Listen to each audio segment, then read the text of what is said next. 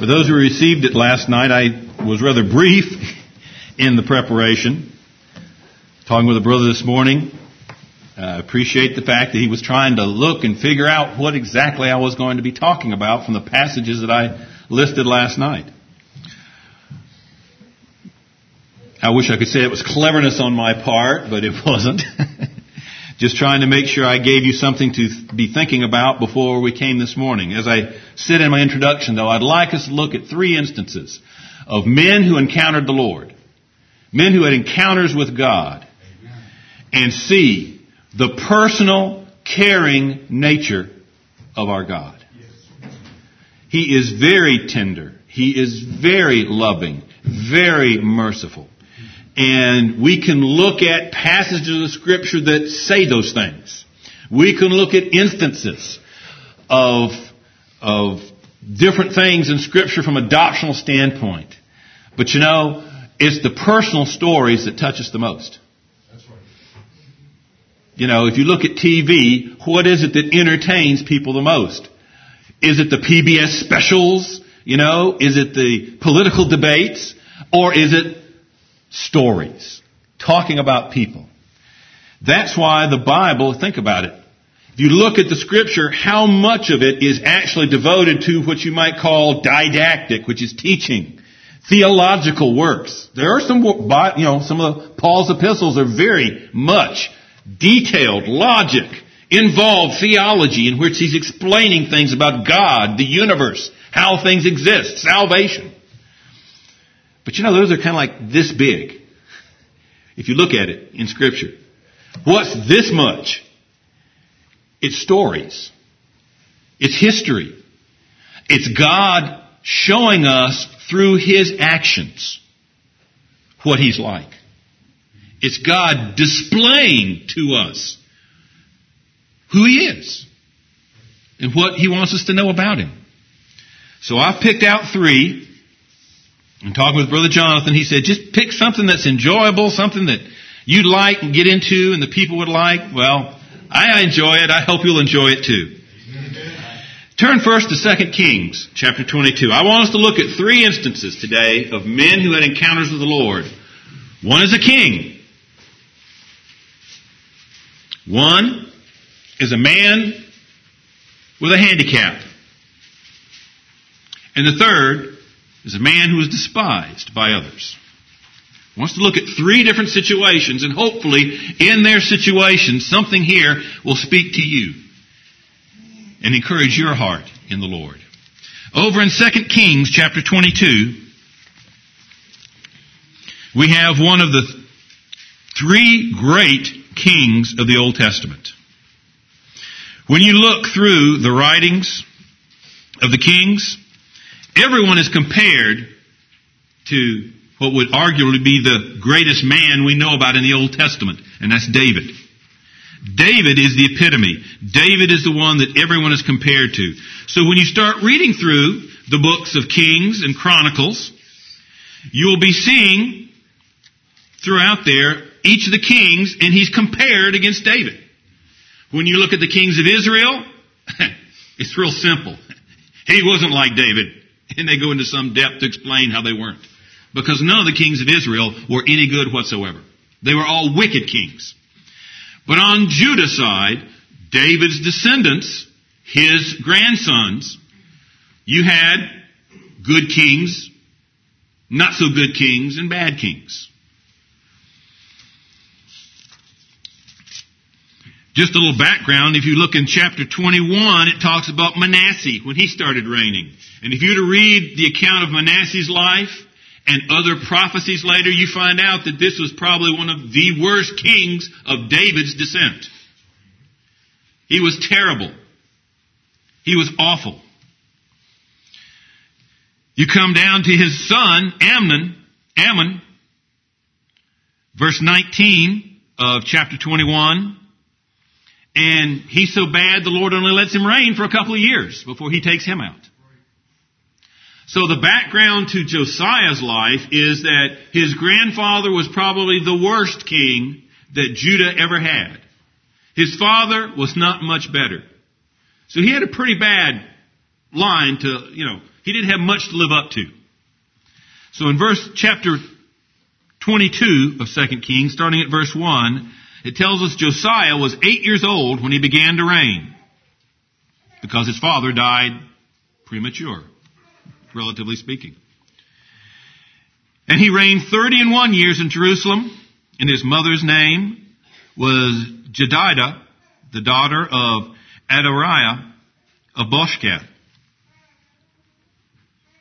And he did that which was right in the sight of the Lord. Good start. And walked in all the way of David, his father. Here the Lord gives us the clue to what this man was like. He was just like David. He didn't, he walked in everything that David did. And turned not aside to the right hand or to the left. Josiah walked a straight line. And it was a straight line we like to call it the highway of holiness. He walked in the way of the Lord directly. No deviation. He didn't even turn to the left or to the right. Walked straight down the pathway of the Lord. And it tells us, it came to pass in the 18th year of King Josiah, that's when he was 26,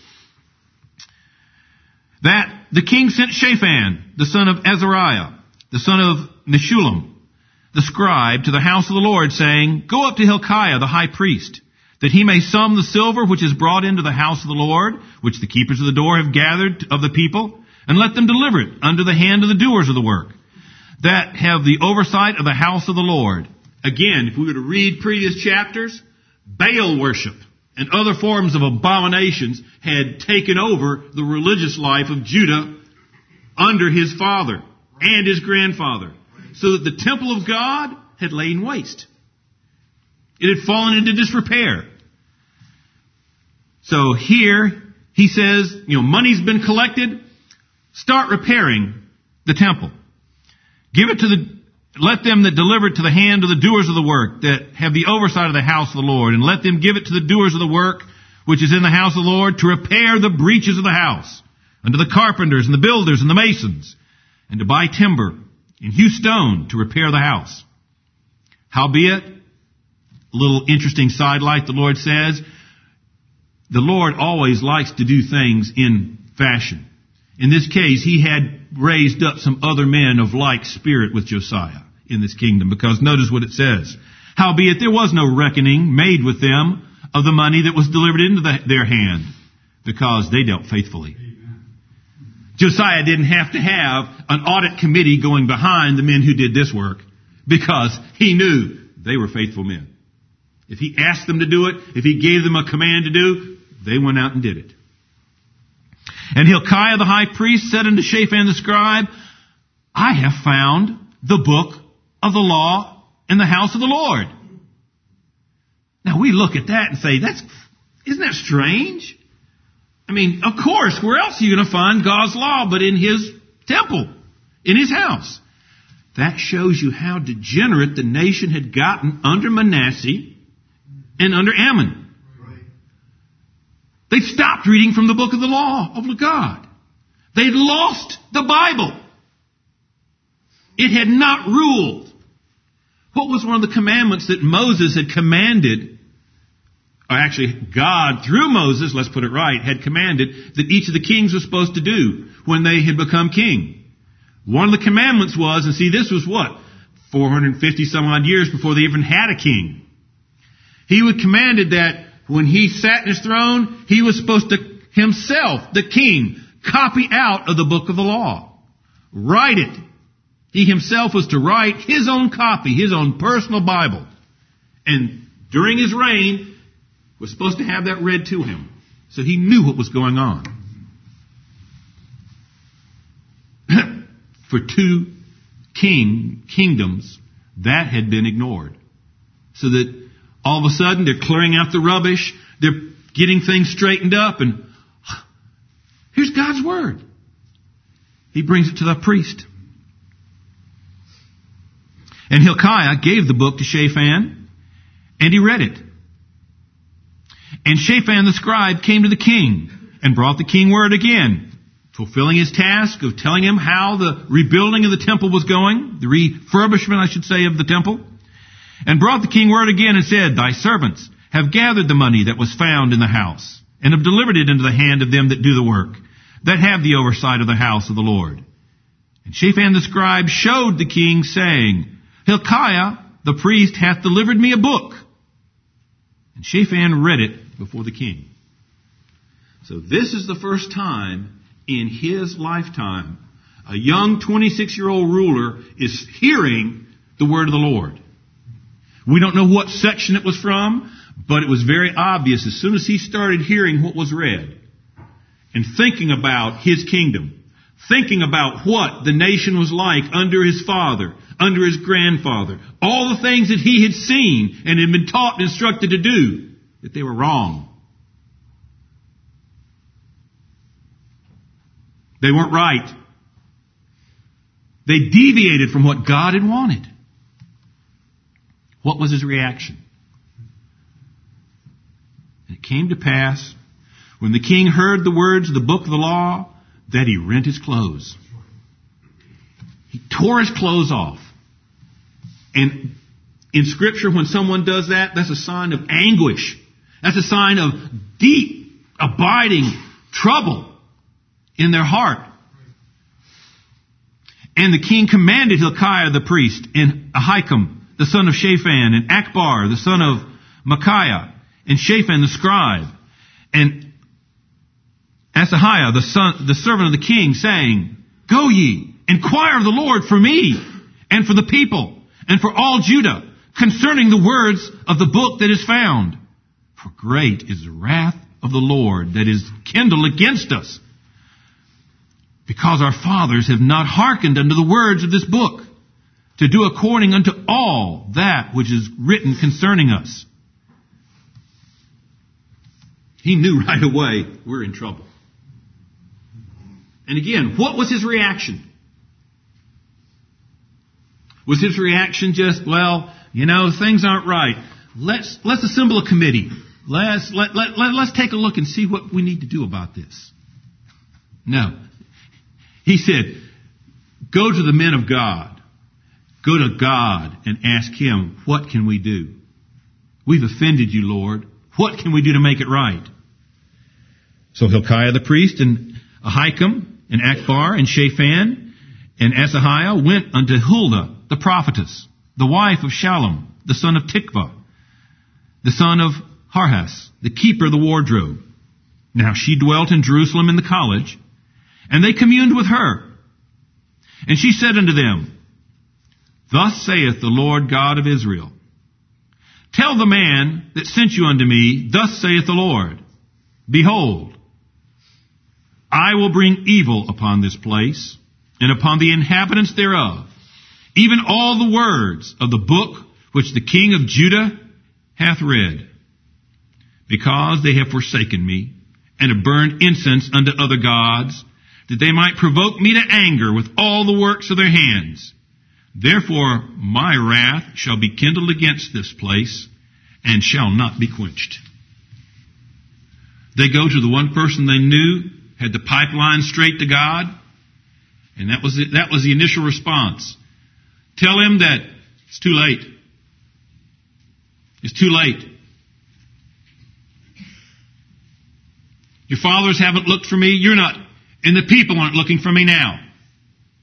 I've had enough. My judgment's going to come against this country. My people, I'm going to cast them out. And if we stop there, I mean, isn't that where we all stand before the Lord in our sins, in our lives? If we look at it from the pure, righteous, holy nature of God. But it didn't stop there.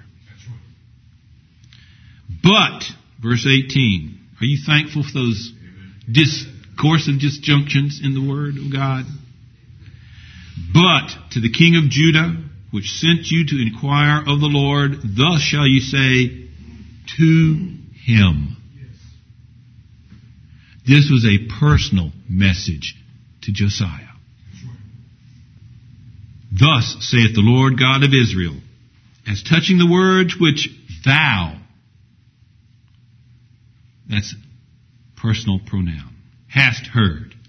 Because thine heart was tender, and thou hast humbled thyself before the Lord, when thou heardest what I spake against this place, and against the inhabitants thereof, that they should become a desolation and a curse, and hast rent thy clothes, and wept before me. See, we didn't see that in, in here. It wasn't told us that, but the Lord saw those tears, and He tells about them. I also have heard thee, saith the Lord. Your nation I'm not going to listen to. Your nation's down the tube. But you personally, oh yes, I'm listening to you, son. Behold, therefore, I will gather thee unto thy fathers, and thou shalt be gathered into the, thy grave in peace. And thine eyes shall not see all the evil which I will bring upon this place. And they brought the king word again. He had an encounter with the Lord through God's word. He saw where he was, where his people were. The area of his responsibility wasn't right. It tore him up. He went to the Lord. He cried before him. He said, Lord, what can we do? And the Lord sent him a word of peace. Part of the word was, it's too late for the kingdom. It's too late for the country. But you, you're not going to see all the evil I'm going to bring upon the place. And what is so wonderful, if you read the next chapter, if you read chapter 23, what would most people do when they got a nice word like that? You know? Find a nice hammock to go back and relax in, right? Enjoy. You know, the Lord's good to me. The Lord's blessing me. I'm not going to see all that's going to happen. That was not Josiah's heart. We won't read all the passages, but I'll summarize them for you quickly. In the next chapter, verses 1 through 3, he calls an assembly of all of Judah and of anyone who's in the surrounding areas. Remember, Israel had already been taken away by Assyria into captivity. So in Samaria, there were only a few remnants of the Jews left there. But he sent to them, as well as to those in Judah, to say, come here. We're going to have a big meeting in the temple. When he calls them together in that meeting, he reads the commandments of the Lord. He reads the covenant that God had with Israel. And he says, we are going to stand by this. He doesn't say, what are the boats? He says, we're going to do this. Then he puts legs to his words. He goes out immediately. I mean, they'd already started cleaning up the temple, right? What do they do next? He purges the temple.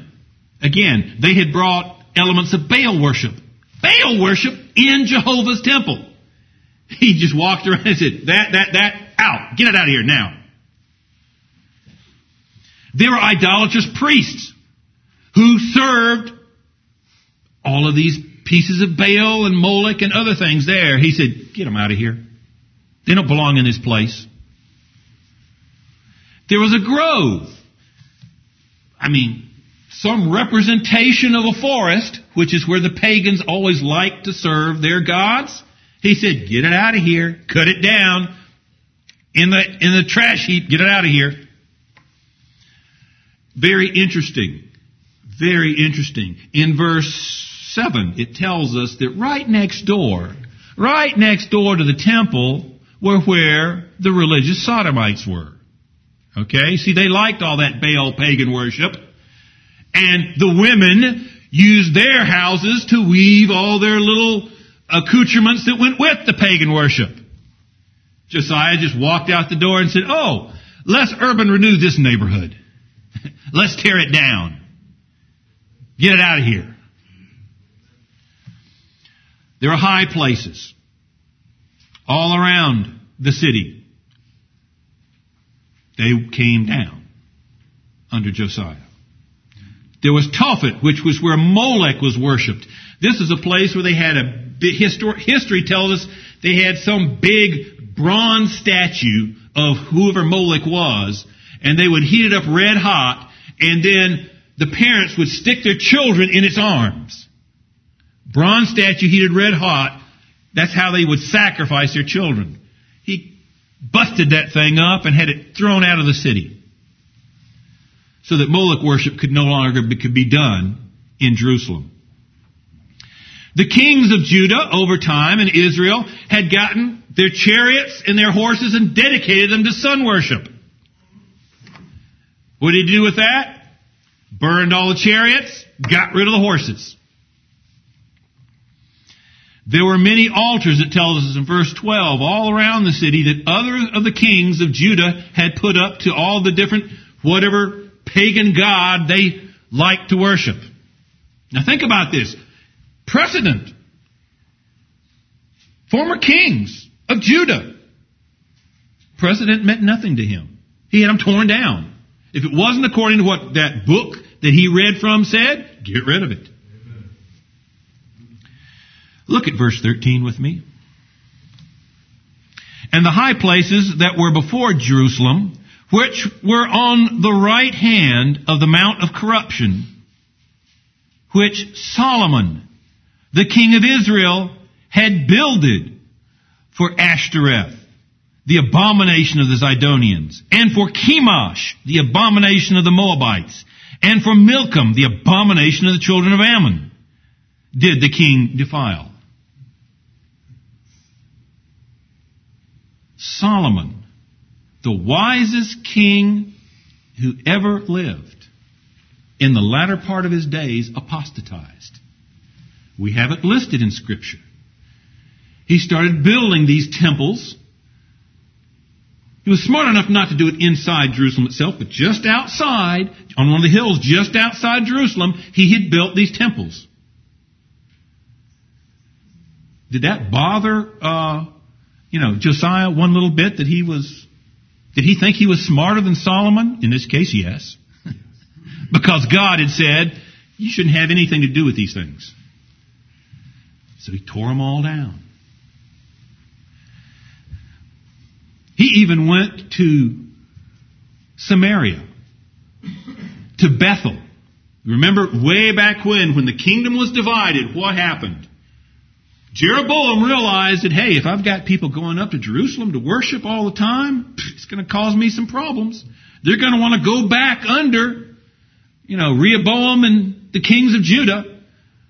So to keep them from doing that, I'll build them a golden calf here in Bethel. And they will call that the Lord, and they can worship there. And that's what they did. Well, Josiah went and destroyed that. Not only did he destroy it, he defiled it.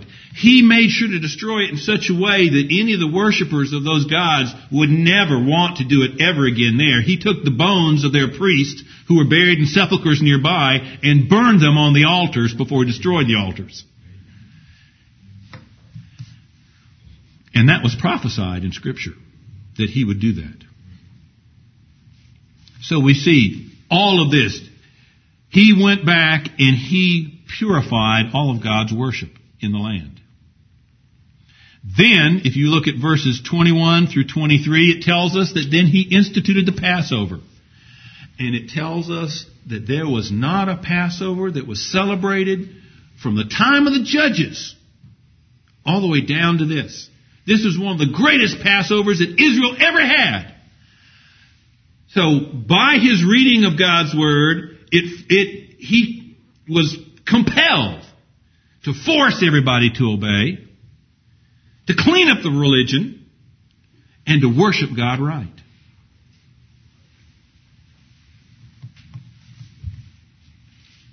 All because he read a couple of passages of Scripture and found out that there was something wrong in his life.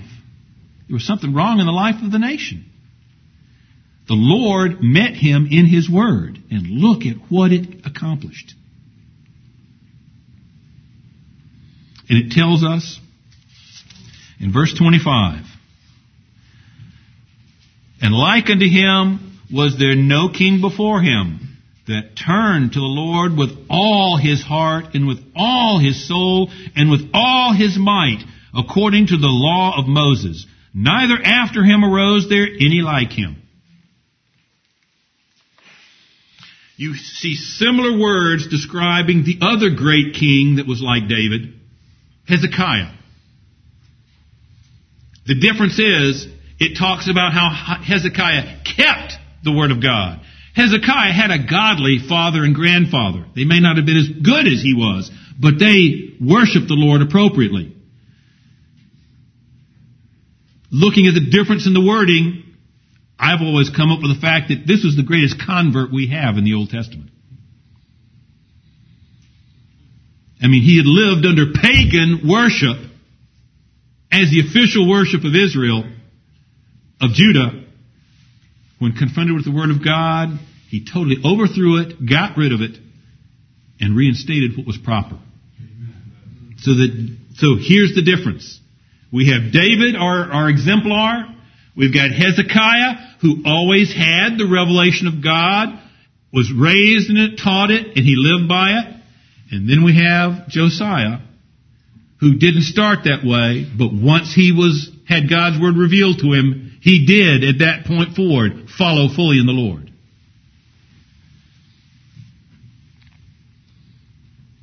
Wonderful man. One of my favorites.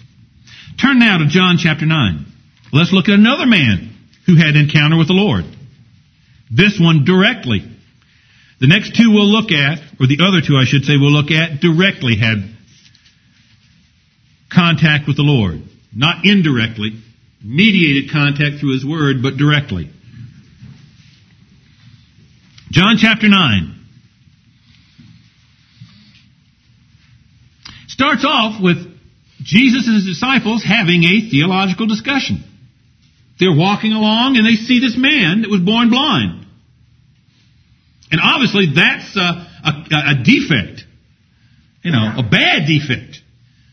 I mean, think about it. How could you get around and do anything of, of value in this world if you couldn't see? I mean, you're totally dependent on people to get you around. I mean, there's not much by the way of work that you could do, especially in this time. So you were totally dependent on others. I mean, this is a great handicap. And the thought came to the disciples. Wow. That's got to be, a, I mean, God's the one who ordained this man that he was born blind. Why? Why did this occur? Did he do something wrong? Did his parents do something wrong? Why? Why was he born blind? And the Lord says, verse 3, neither hath this man sinned, nor his parents. Now, again, we have to read things in context, right? Is this the one sinless man we have in the world with sinless parents? No. But the point is that for this blindness, there was no particular sin involved that caused God to make the man blind.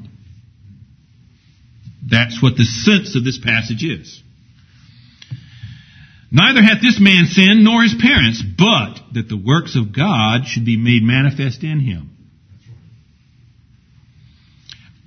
And he talks about how he came to do the works of God. Then verse 6, when he had thus spoken, he spat on the ground and made clay of the spittle, and he anointed the eyes of the man, the blind man with the clay. And said unto him, Go, wash in the pool Siloam which is by interpretation sent. The word Siloam means sent. He went his way, therefore, and washed and came seeing. Jesus Christ wasn't content with just making a theological point. He healed the man. He healed the man. Now, we'll go through and look at what occurred, but think about it Keep that in your mind. This is not just an abstract theological point. Jesus Christ picked this particular man. Were there other blind men in Israel at this time? Oh, I'm sure there were lots of them. But this particular man, he healed.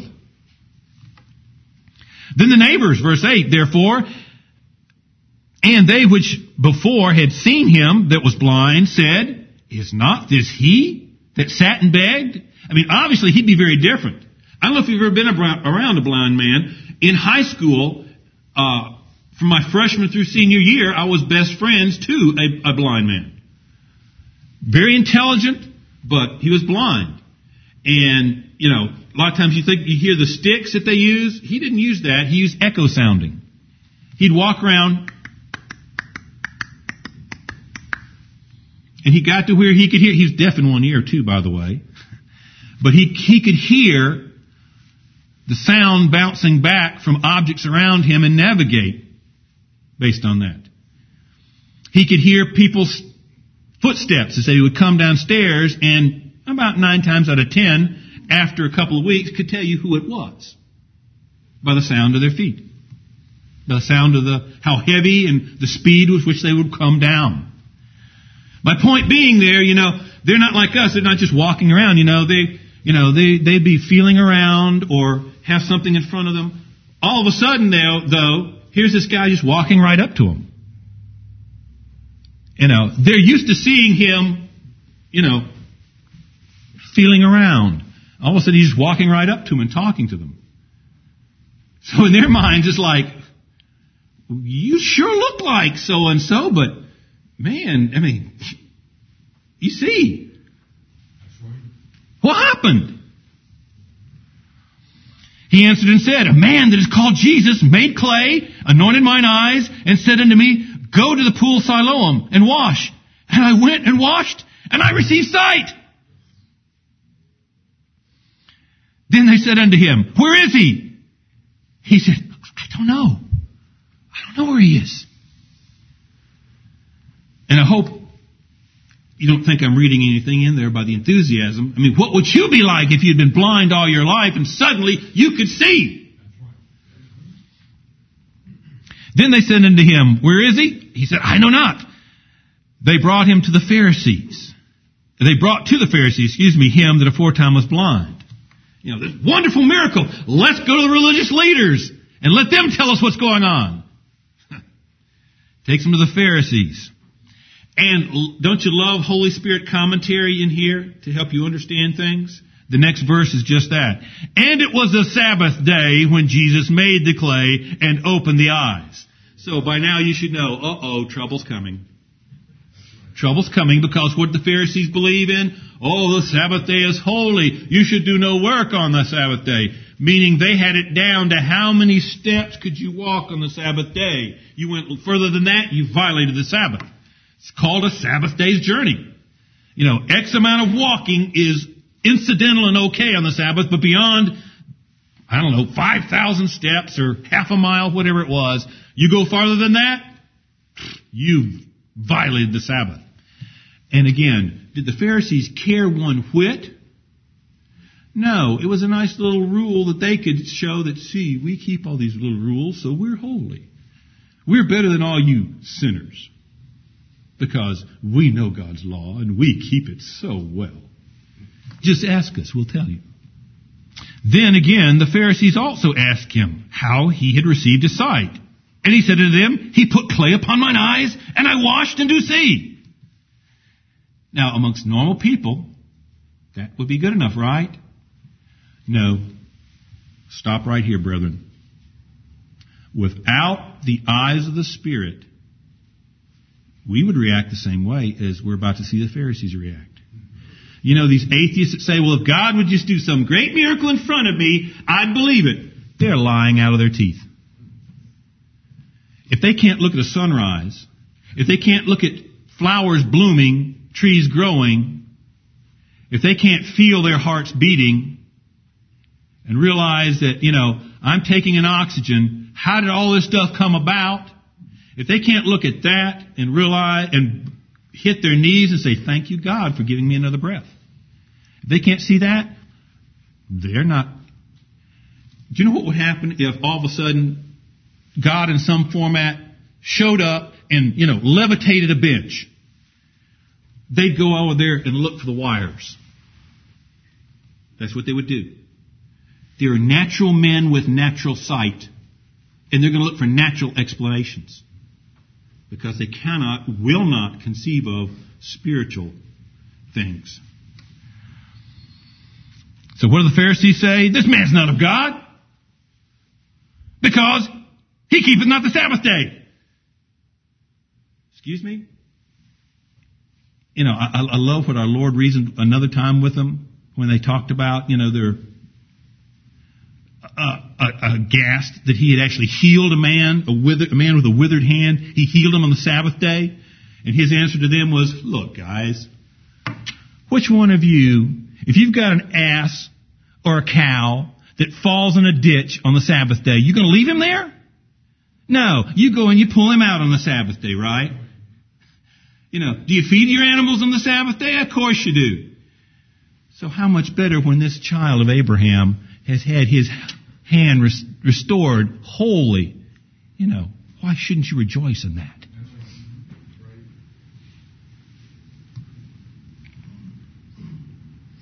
Others said, How can a man that is a sinner do such miracles? See, there was a little bit of sense in some of them. I won't say how much.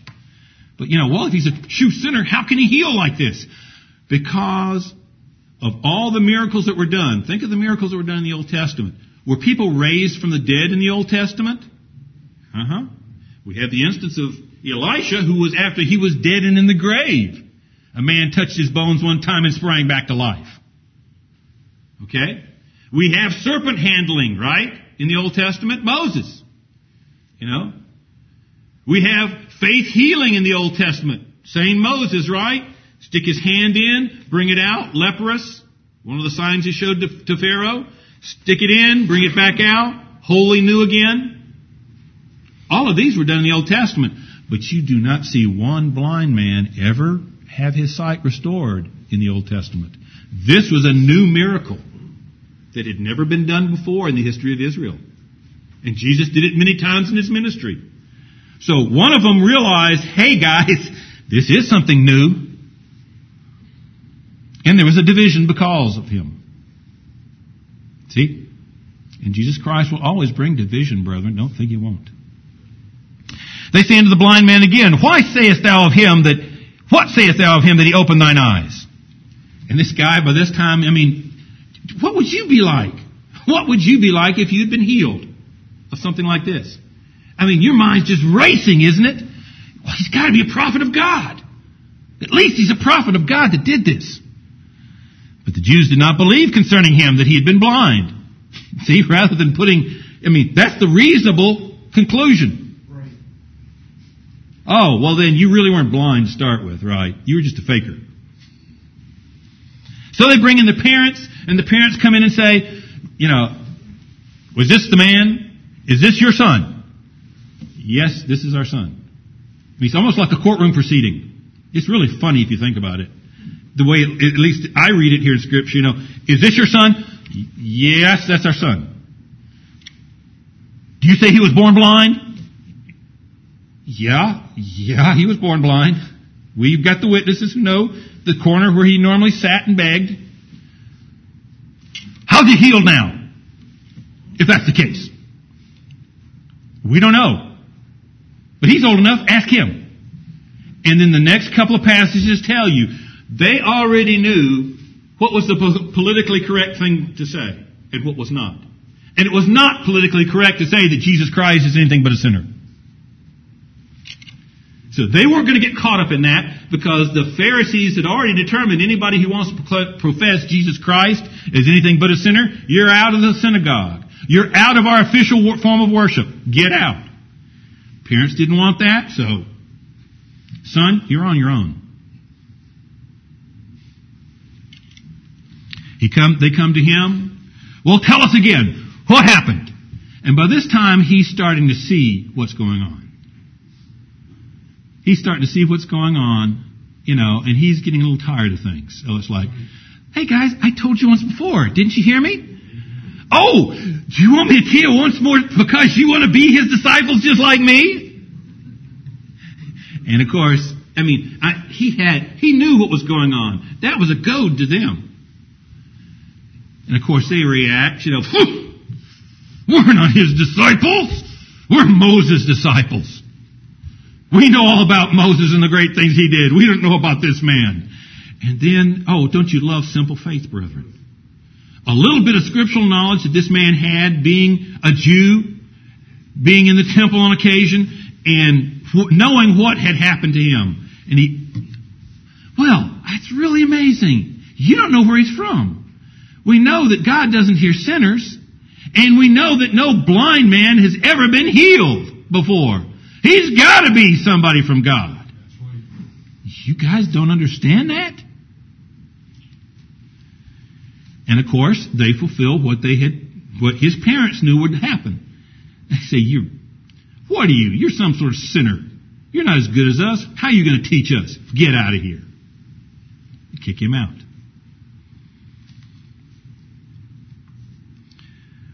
And if the story ended there, brethren, it would be a wonderful story. But it's better than that. Because then our Lord Jesus Christ came to seek him out. Jesus didn't, wasn't content with just healing the man. Jesus Christ wanted to confirm that man.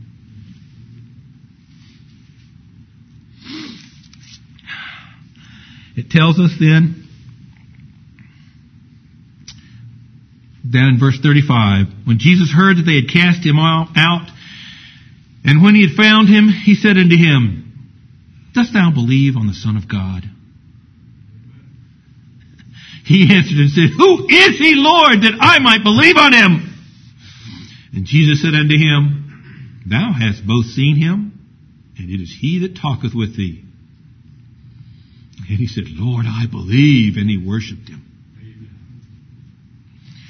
Lord came back to give him the opportunity to meet him face to face.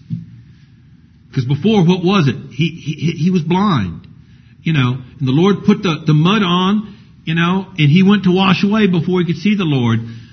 So the Lord came back so he could confirm who he was to him. He could confirm that personal relationship with him. Like I said, this is not just a theological point the Lord was trying to get across. The Lord came to deliver that man. He delivered him from his blindness and he established a relationship with him.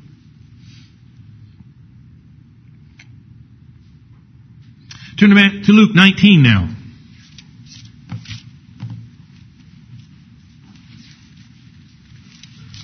Luke 19. Different story. Different circumstance. Here we have Jesus. He's going through different cities. Crowds are all around him. They're following him everywhere he goes. They're coming, people are thronging to see him. He comes in the city of Jericho, and there's a man by the name of Zacchaeus. Zacchaeus, as we look in this account, tells us a couple things about him. One, he was the chief of the publicans.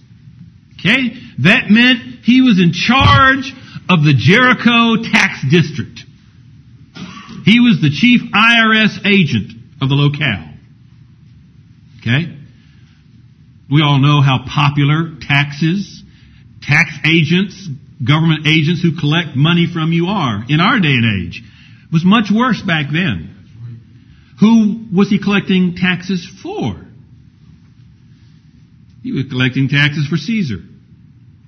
The Jews were a subjugated people. They were under the thumb of Rome. And a tax collector, if he needed to, he had the authority to call out the local centurion and his band to help collect taxes. So, a Jew that was working with the Romans to collect taxes, that was not a very well liked profession. You could have been a prostitute probably and be more accepted than being a tax collector. He was rich.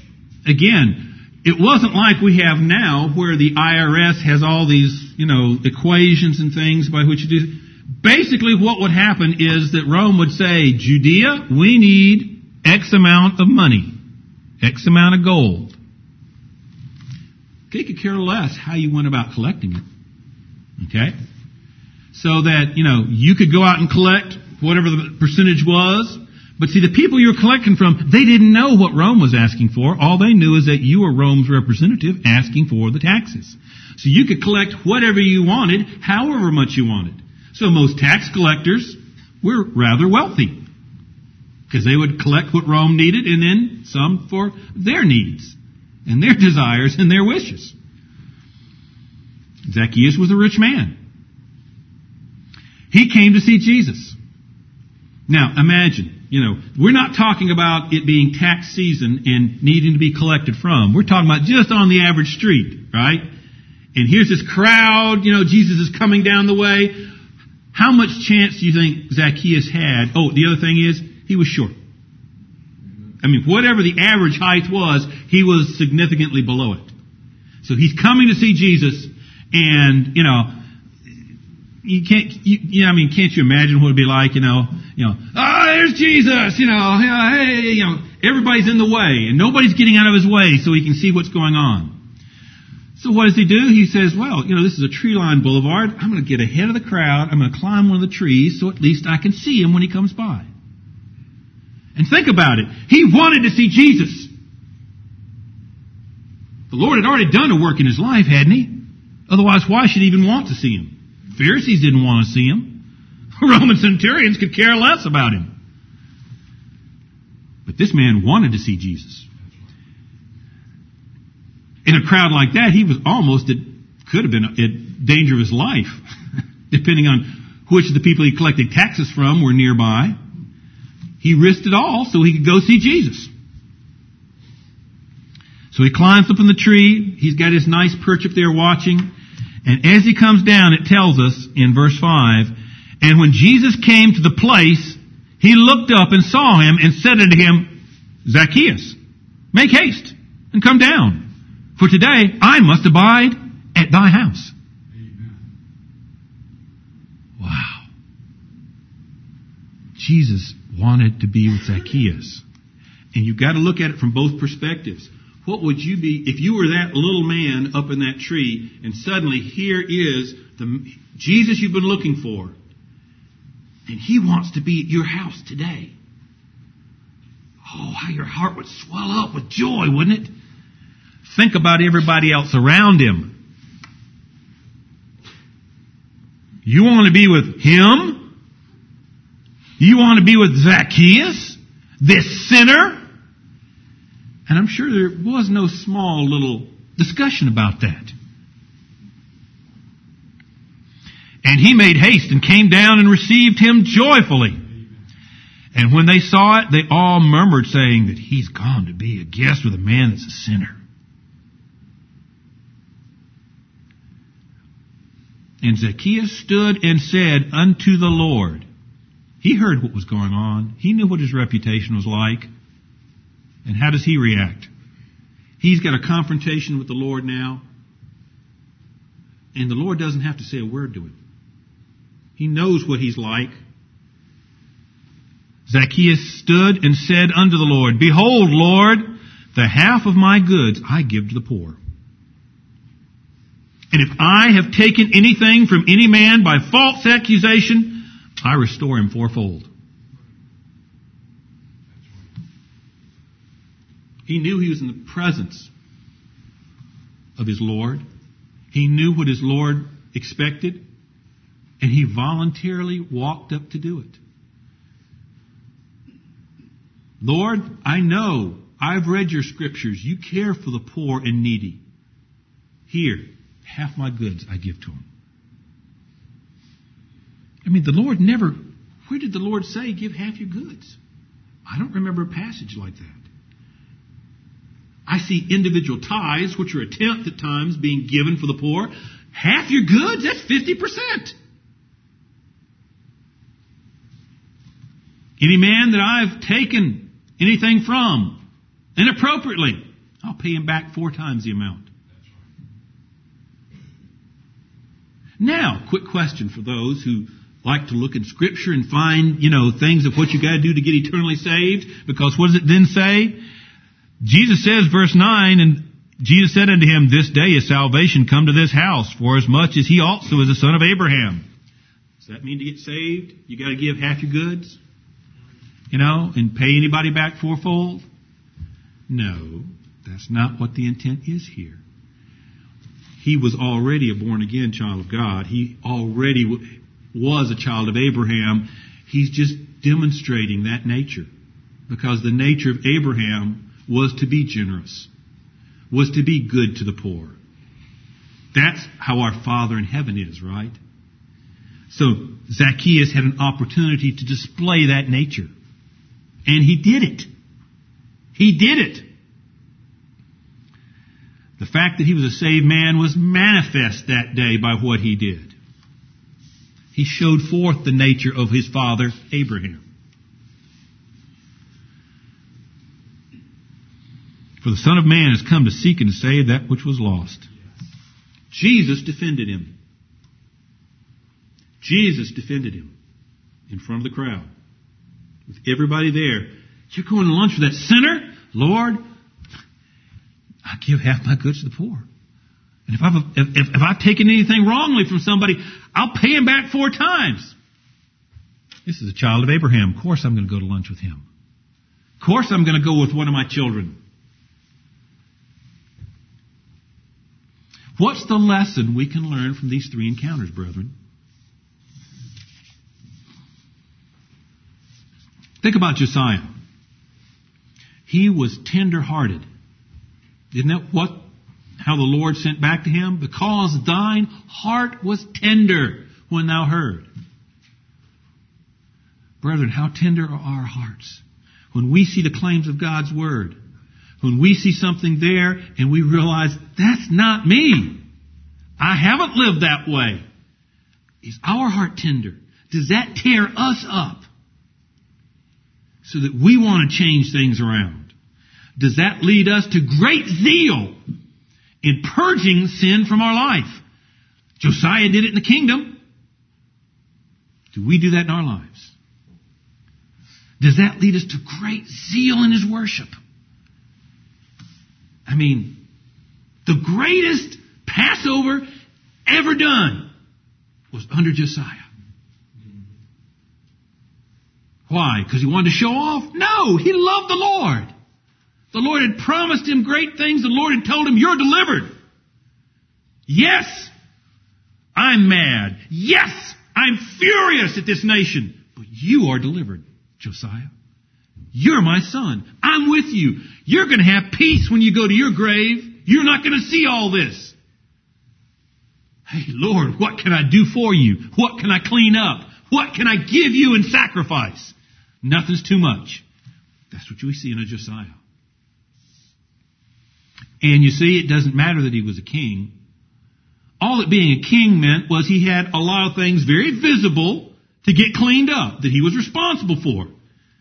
What am I responsible for in my life? What do I do about cleaning those things up and taking care of them?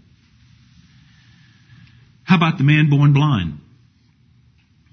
He was grateful for God's deliverance, wasn't he? I mean, everywhere he went, he was ready to tell them, He put the clay on my eyes, and I washed and I see. Do you know who the Son of, you know, do you want to believe on the Son of God? Oh yes! Where is he that I can believe on him? I'm standing right before you. Here I am. Oh my Lord! And he worshiped him. After defending his Lord's honor with what little he knew, he wasn't a theologian. He was dealing with theologians. All he took were the few little things he knew, but he was ready to stand on that. He was ready to stand and be counted. And it didn't matter that he was going to be cast out. It didn't matter that his own mother and father, you know the efforts they had to take in life to take care of him. Right? He was a cripple. He couldn't see. Yet when push came to shove, they abandoned him. Didn't faze him. Didn't slow him down. He was going to defend his Lord. He was fearless in following the Lord. And he was continuing. And it didn't matter what everybody else thought around him. Didn't matter what the crowd, didn't matter what his peers thought. He was going to follow the Lord. Zacchaeus, I mean, with all of his wealth, he had one burning desire. He wanted to see Jesus Christ. He wanted to see him. Look at the joy he had in receiving the Lord's invitation to go have, to have, to take him to lunch. And look at the thoroughness of his obedience. He knew, oh yeah, to entertain Jesus, I've got to be the right kind of person. Oh, there's, there's people that are going to impugn my Lord because I'm going to take him to lunch. I, I got to set this matter right. I got to make things right with everybody around me so that he's not impugned. Brethren, these are some things I hope we can learn from these examples. I hope they encourage your hearts. I love Josiah because I was religiously, zealously following a lie, and the Lord converted me. So I can identify with him. You know, I love that man born blind. I mean, with what little he knew, he was ready to defend his Lord. It didn't matter what anybody else was going to say. That's all that mattered to him, was to defend his truth. And Zacchaeus, he just wanted to see Jesus. He wanted to be with him. And he was ready to give up all that wealth everybody thought was so important that he had. He was ready to get rid of it. Didn't matter to him. He wanted to make sure that Jesus was pleased with what he's with him. May that guide and direct our lives, brethren. May we be take encouragement from this and take instruction from this in what kind of people we need to be. Amen.